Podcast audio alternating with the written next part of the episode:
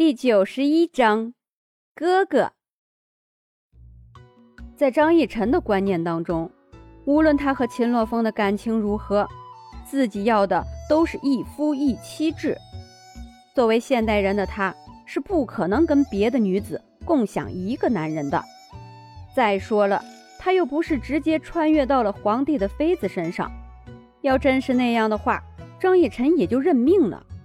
他现在。可是堂堂将军府的嫡女，凭什么需要委曲求全？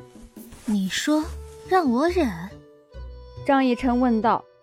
面前的人点点头。难道说，张姑娘还有别的办法？一生一世一双人的誓言是多么的美好，但是为什么不能让它变成事实呢？大不了我休了他就是了。说出这句话的时候。张逸晨是违背自己内心想法的，这不是他最终想要的结果。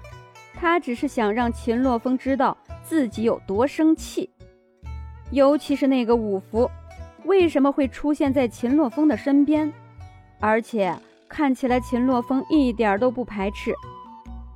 难道说只要张逸晨不在他的身边，他对待五福就是很温和的态度吗？可是当时在荣天岭，钱洛风看五福那种嫌恶的眼神，张逸晨可是还记得清清楚楚呢。但是现在，仿佛一切都变了，不是吗？这，张姑娘，你真的想清楚了吗？但是自古以来，只有男子休妻，没有女子休夫啊。这是自古以来不变的事实。张逸晨难道想要打破以前的规矩？张逸晨点点头。他以前不过是一个杀手而已，而我却是将军府的一品嫡女。按照身份来说，他怎么也配不上我，不是吗？一直以来，张逸晨都不喜欢拿他高贵的身份来说事儿。但是现在，秦洛风违背了誓言，所以张逸晨必须让秦洛风知道，即使你现在是张逸晨的夫君。只要他愿意，他依然能离开你。小哲咕咚一声吞了一口口水，真没想到，这世间竟然会有张逸晨这么猛的女子。张姑娘，看来你这个朋友我交定了。肖哲觉得他很喜欢像张逸晨这样爽朗的女子，对于陈规旧俗不会选择墨守成规，而是勇于反抗。他从来没有见过这样的女子，张逸晨脸上又露出标志性的青春可爱的笑容。嗯，休息够了，等会儿到家了就带你拜见我爹娘。我爹爹和我娘亲是对我最好的人了。能见到大将军，应该是一件十分荣幸的事儿，萧哲应该不会拒绝的。萧哲点点头，随即又摇摇头。我不会说话，要是把大将军惹到了怎么办？你放心，还有我呢。听到张逸晨这样说，萧哲也就放心了。两人到了张将军府，当守卫看到张逸晨的时候，先是揉揉眼睛，然后上下打量了一番，一副不可置信的表情，随即转身风一般的跑了进去。将军夫人，小姐回来了。张逸晨略微显得有点尴尬。呃。我们俩先进去吧。张逸晨下了马，接过萧哲手中的缰绳，将马儿安置好了之后，直接向着大堂走过去。只见张父和张夫人两人急匆匆地走过来，看到张逸晨，张夫人的眼泪瞬间流了下来。逸晨，你这个傻孩子，你总算是回来了。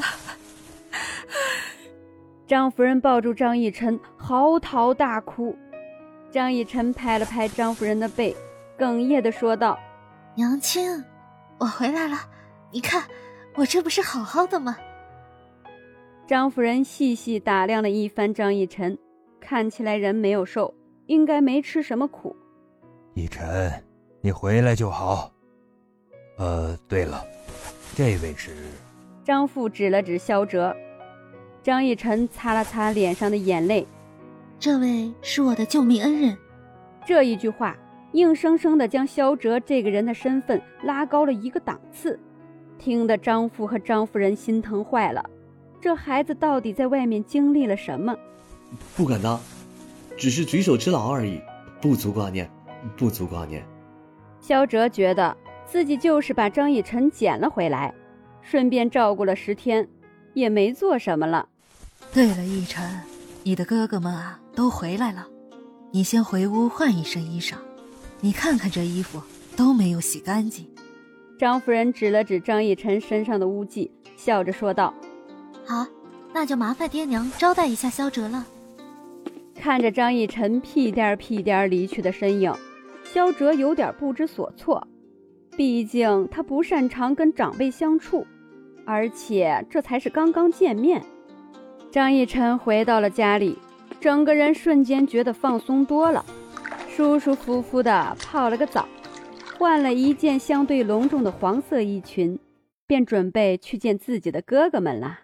兴奋地想着自己的哥哥们当中有没有那种笑一笑就能倾国倾城的大帅哥。刚走了两步，就看到一个身影在自家的花园里左顾右盼，还把自己最喜欢的蔷薇花给摘了。张逸晨见此大叫一声：“你干什么？”那人听闻抬起头，张逸晨只能看见一块黑布挂在脸上，看起来超级搞笑。